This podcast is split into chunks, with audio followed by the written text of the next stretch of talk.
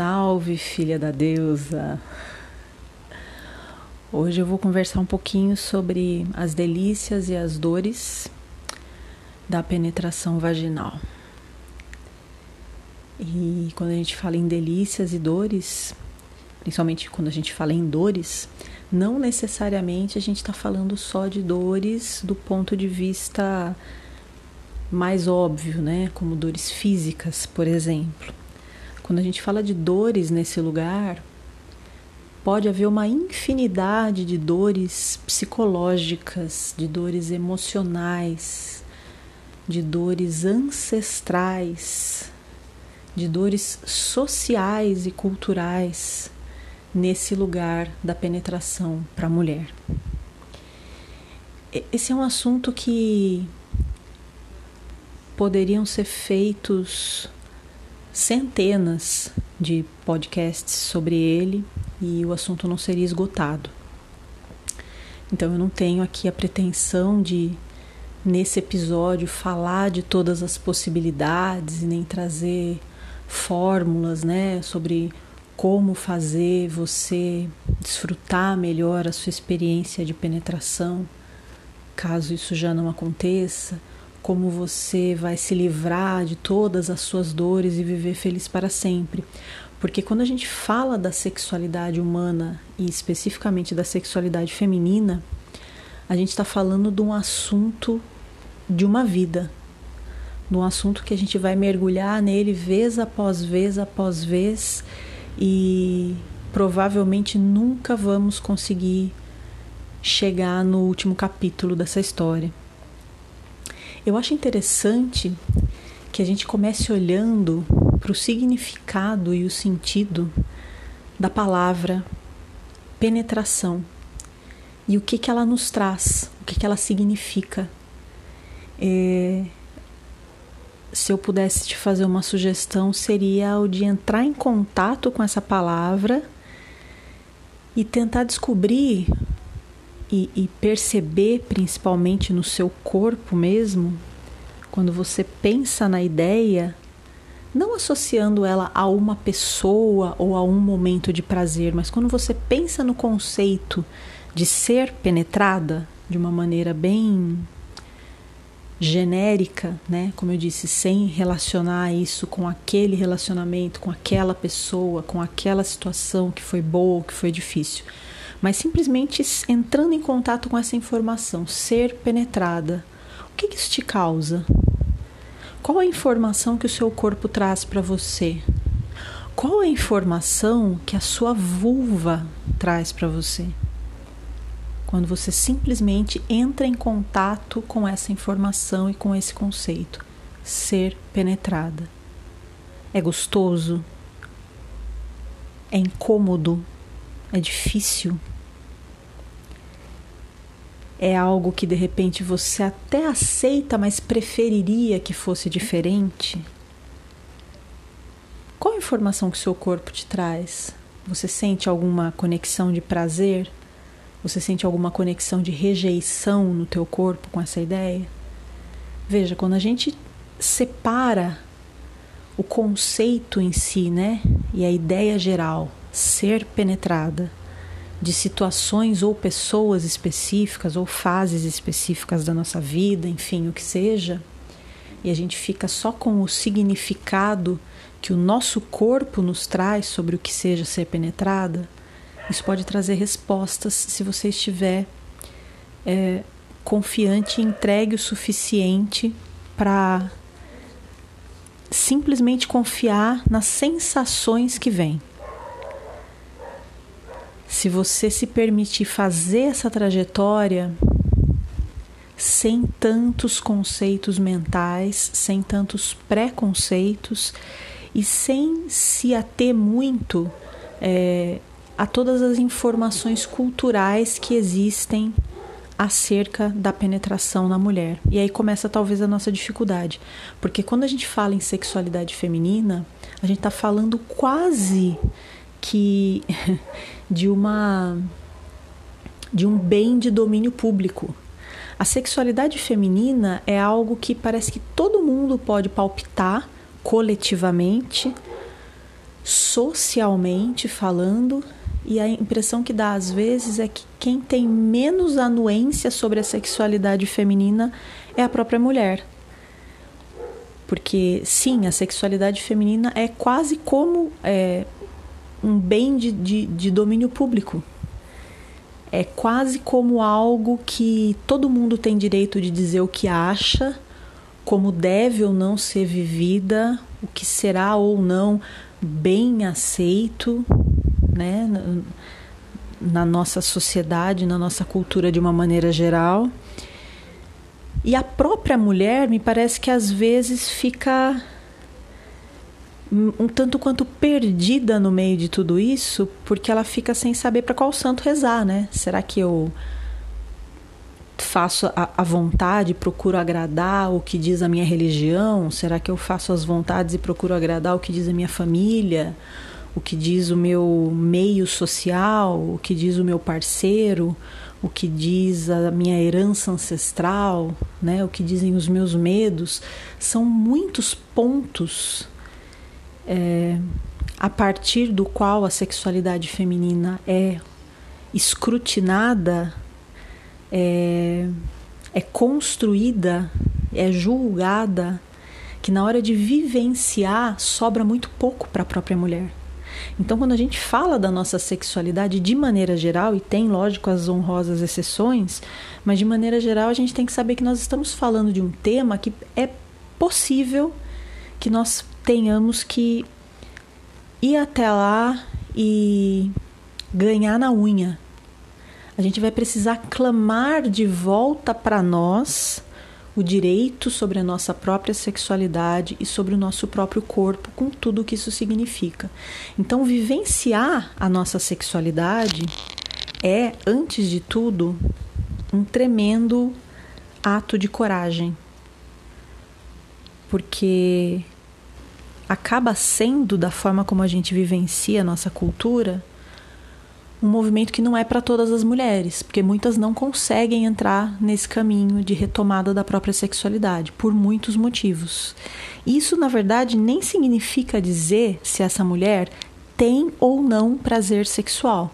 Porque a gente pode estar tá falando aqui de mulheres que tenham sim muito prazer sexual e que às vezes tenham até uma sexualidade bem pronunciada e vivida abundantemente, da forma que ela entender que for o melhor para ela.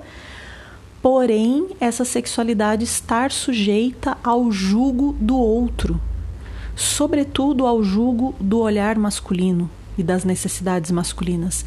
Existem muitas mulheres que são absolutamente sexuais, que conseguem sim vivenciar o prazer sexual da forma é, que elas entendem que é mais interessante para a vida delas e fazerem isso muitas vezes sem se dar conta é, através de um caminho de aprovação da necessidade masculina. O conceito da mulher, entre aspas, boa de cama, é um conceito lógico criado por homens e é um conceito ao qual, sempre que a gente tenta atender para ser vista e percebida como essa mulher boa de cama, a gente está passando por cima de muitos aspectos da nossa sexualidade e do nosso feminino, falando aqui em linhas gerais. Porque para ser essa mulher boa de cama, significa que você vai ter que ser considerada assim pelos homens, que é da onde vem o conceito. E para isso acontecer, significa que você vai ter que ter uma performance de acordo com o que seja bom para eles. Só o fato da gente imaginar que o sexo e o nosso sexo e a nossa sexualidade está atrelado a uma performance já é um conceito um tanto estranho, já é uma pílula um tanto difícil de engolir. Porque esse lugar da performance, ele tem muito mais a ver com como a maneira que você está se comportando está sendo vista por quem olha de fora ou por quem interage com você naquele momento da sua sexualidade, do que com o que de fato você esteja sentindo. Então eu vou pegar um exemplo clássico, por exemplo, o sexo chamado sexo selvagem, o sexo mais bruto, e aqui assim, sem nenhum juízo de valor, eu não estou entrando num, num colocando numa balança para dizer se é legal, se é ruim, se é gostoso, se não é gostoso, se é bonito, se é feio. De jeito nenhum.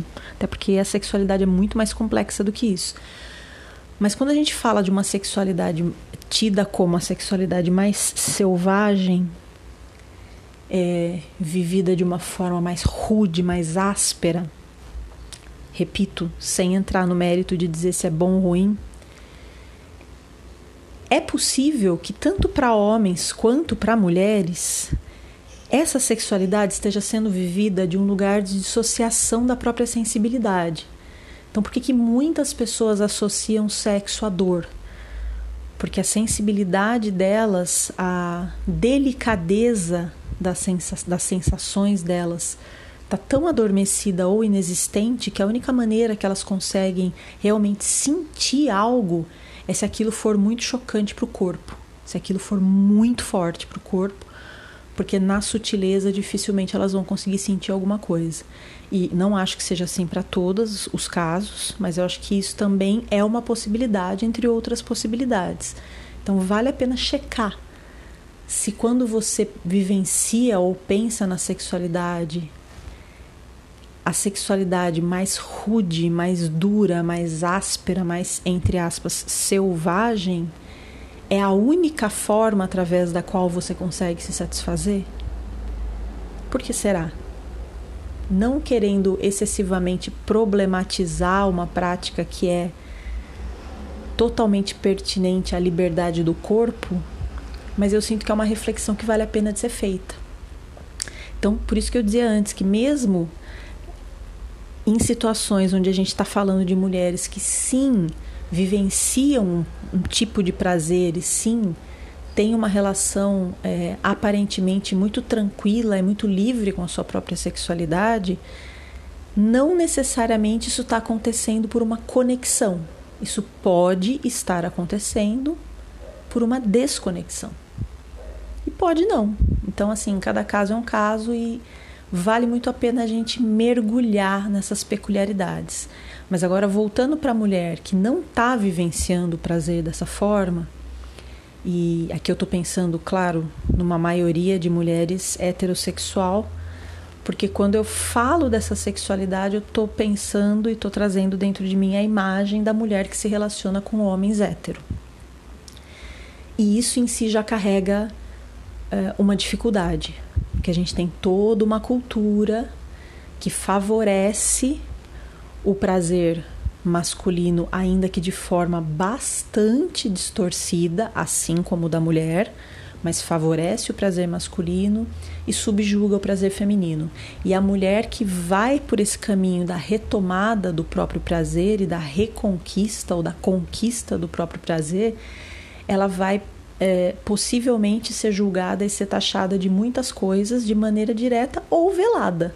Não necessariamente alguém vai chegar para você e dizer algo na tua cara. Mas em muitos meios, e felizmente eu acredito que isso tem diminuído, especialmente com a difusão dos círculos de mulheres pelo Brasil, mas em muitos meios onde a mulher convive, às vezes é, nos próprios meios sociais dessa mulher, ela vai ter uma dificuldade muito grande de se colocar como o ser sexual que ela é, não só perante outros ou outras, mas perante ela mesma. E quando eu digo se colocar como ser sexual, é, eu não estou querendo dizer que você vai ter que chegar expondo e escancarando a sua sexualidade e falando sobre preferências e sobre o que você gosta e o que você não gosta, o que você faz e o que você não faz, não é nem por aí. Mas acontece que uma mulher, quando ela está clamando ou no processo de clamar de volta para si a própria sexualidade, essa energia começa a ficar evidente. E por que, que ela começa a ficar evidente? Porque ela te traz um certo ar de exuberância em algumas coisas e ela te traz um certo tom de coragem ou ousadia, talvez, que seja considerado como ousadia, para que você se manifeste de certa forma, sem algumas travas, sem tantos medos, sem tantos senões, né, na sua forma de se colocar no mundo, na sua forma de viver a sua vida, na sua forma de se comunicar com as pessoas, mesmo que você não esteja falando sobre sexo, que isso começa a aparecer. E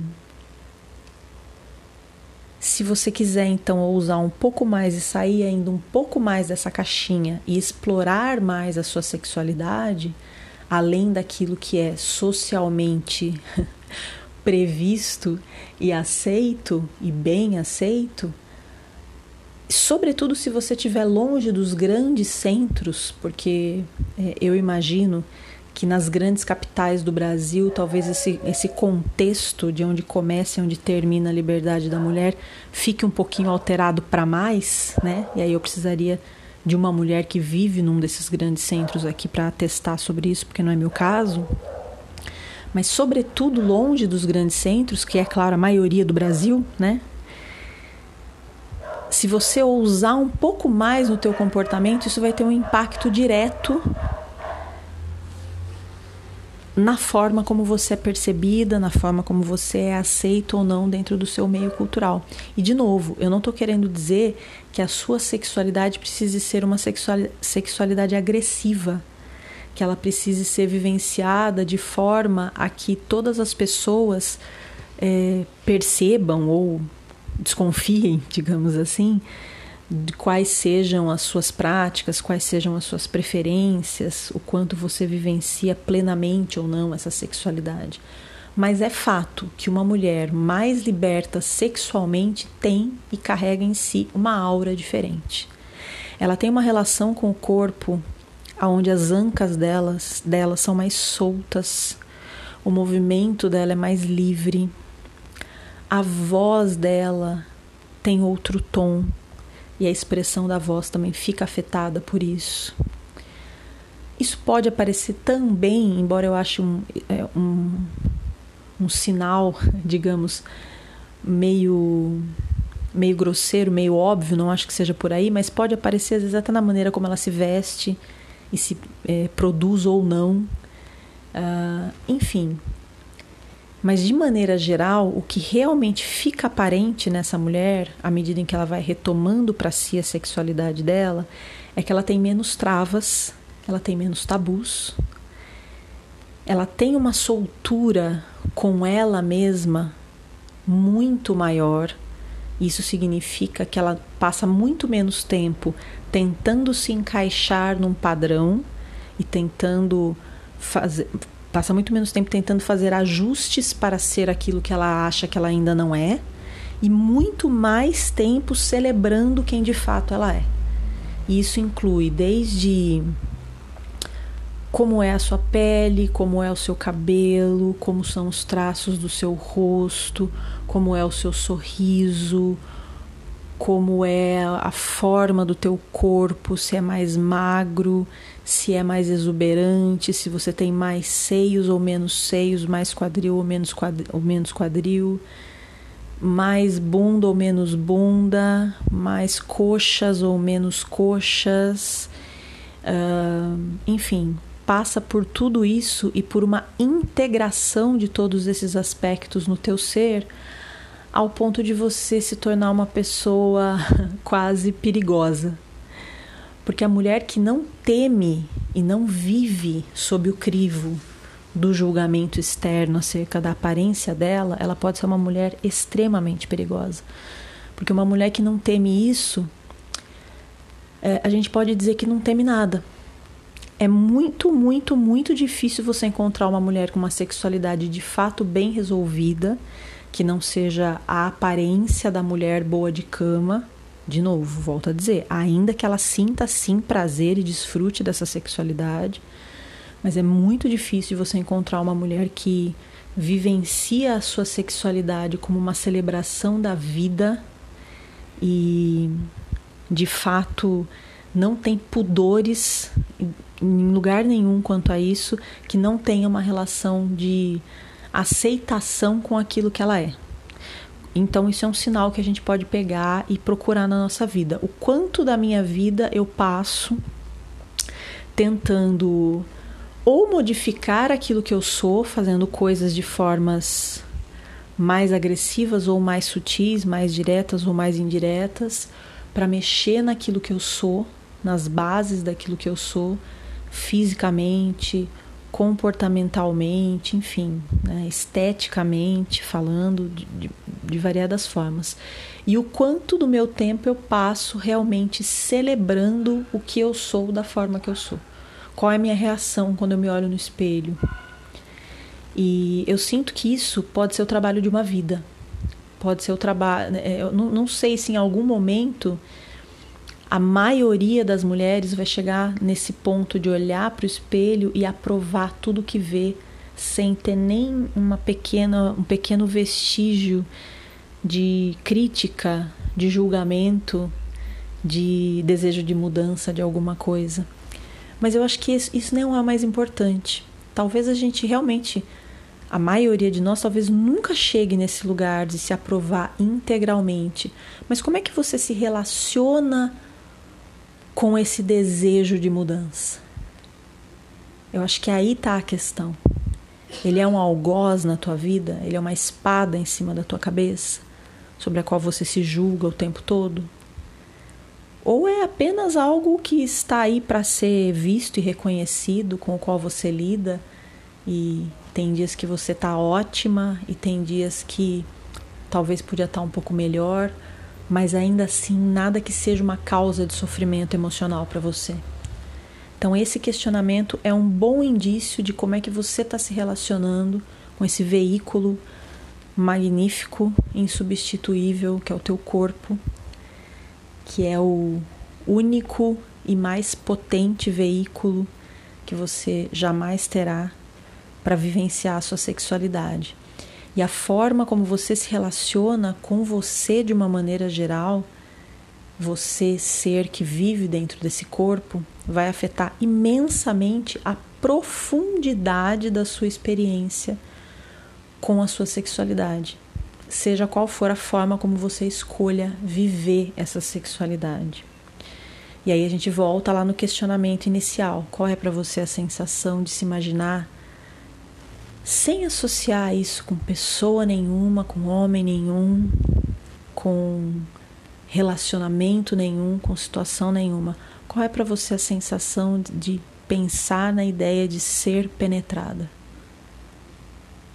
Essa reflexão pode te levar a muitos lugares e pode te ajudar a explorar melhor o que significa ser penetrada. Eu sou da opinião de que a anatomia feminina é extremamente potente, é extremamente poderosa. E isso não significa dizer que a gente teria que, que ter um pênis para isso. A anatomia feminina é extremamente potente, extremamente poderosa, exatamente da forma como ela é. E como ela é? Como é o órgão sexual feminino? Ele é uma fenda ele é um espaço que vai ser na penetração, pelo menos, não que essa seja a única forma de viver a sexualidade, mas na penetração, ele é um espaço que vai ser preenchido. Ele é um espaço que vai ser estimulado, um espaço muito delicado, diga-se de passagem. E como lindamente disse a Marina Nabão, que é coach sexual, esses dias eu estava ouvindo um conteúdo dela, quando você está satisfeita diante de algo, a sua vulva naturalmente se umedece. E isso não precisa ter a ver com nenhum tipo de vivência sexual. A nossa vulva, ela está o tempo todo se comunicando com a gente e nos dizendo, nos dando esse parâmetro, nos dando esse termômetro, para fazer uma analogia meio estranha, né, já que termômetro é um símbolo fálico, do que, que a gente está sentindo. Porque se você começar a prestar atenção nela, e não só prestar atenção nela quando ela está pedindo sexo, mas prestar atenção nas reações variadas que ela tem no seu cotidiano, que de repente não está tendo nada a ver com sexo, como é que ela reage? Como é que ela reage diante de algum pedido que alguém te faça que talvez você falou aquele sim, mas queria dizer não? Como é que ela reage diante da sua autocrítica com o seu rosto, com o seu corpo, com o seu cabelo, com o seu ciclo menstrual, com a vida que você leva. Como é que ela reage diante das suas emoções reprimidas? Quando você está mantendo um sorriso, mas na verdade a sua vontade era gritar ou chorar? Começa a prestar atenção nessa comunicação, começa a tornar mais consciente essa comunicação totalmente não verbal, uma comunicação muito específica da tua vulva com você. Começa a prestar atenção nela e deliberadamente notá-la no seu dia a dia em situações que não sejam apenas de cunho sexual. Começa a tratar ela com mais carinho no banho, quando você for se lavar, ou mesmo num outro momento em que você queira massagear a tua vulva, ou que você queira fazer a tua prática sexual sozinha, numa masturbação, por exemplo. Começa a prestar atenção e começa a receber e acolher o que ela tem para te falar.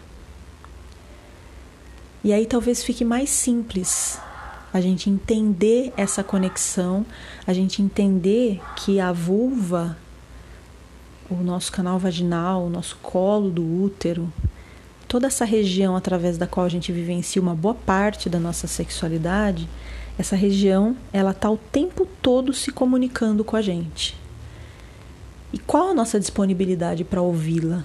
O quanto a gente aprendeu a calar essa sexualidade ou o quanto a gente aprendeu a vivenciar os nossos órgãos ditos sexuais, porque no meu sentido o corpo é inteiro um órgão sexual, o quanto a gente aprendeu a vivenciar a nossa vulva só para fins de vivência sexual e se desconecta dela no restante do tempo.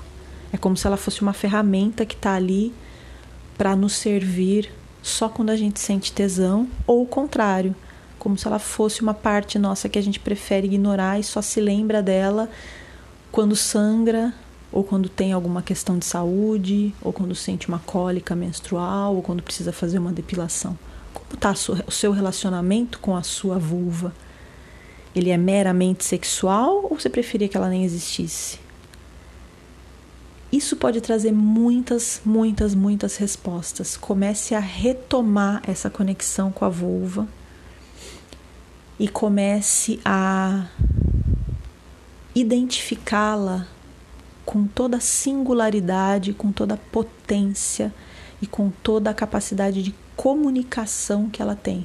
Porque sim, sim, sim, filha da deusa, a sua vulva fala e ela fala muito, ela fala o tempo todo. Procure exercitar essa escuta e exercitar essa conexão.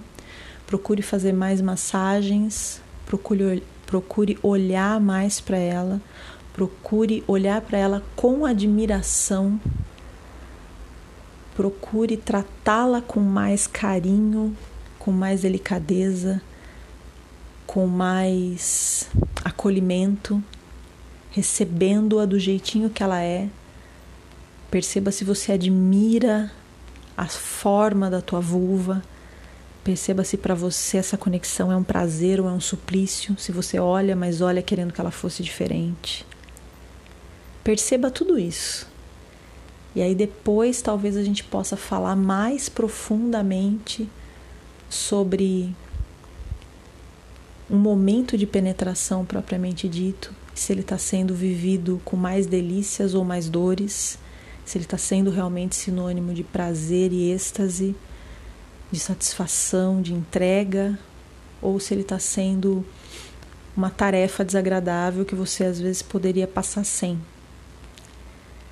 Toda essa conexão ela é importantíssima e ao tentar fazer essa conexão a gente percebe tudo que está no caminho impedindo que a gente a faça tudo que a gente traz das gerações anteriores, da geração das nossas mães, das nossas avós, de ancestrais mais antigas, tudo que a gente traz do olhar do masculino e como a gente deseja se castrar muitas vezes e amputar partes nossas emocionais ou psíquicas para ser bem recebida por esse olhar masculino, como a gente está sujeita ao olhar da cultura e da sociedade como um todo, e como a gente de fato decepa partes nossas, ou gostaria de poder fazê-lo, para simplesmente caber em moldes pré-existentes muito mais do que conhecer quem de fato nós somos e conviver com essa mulher,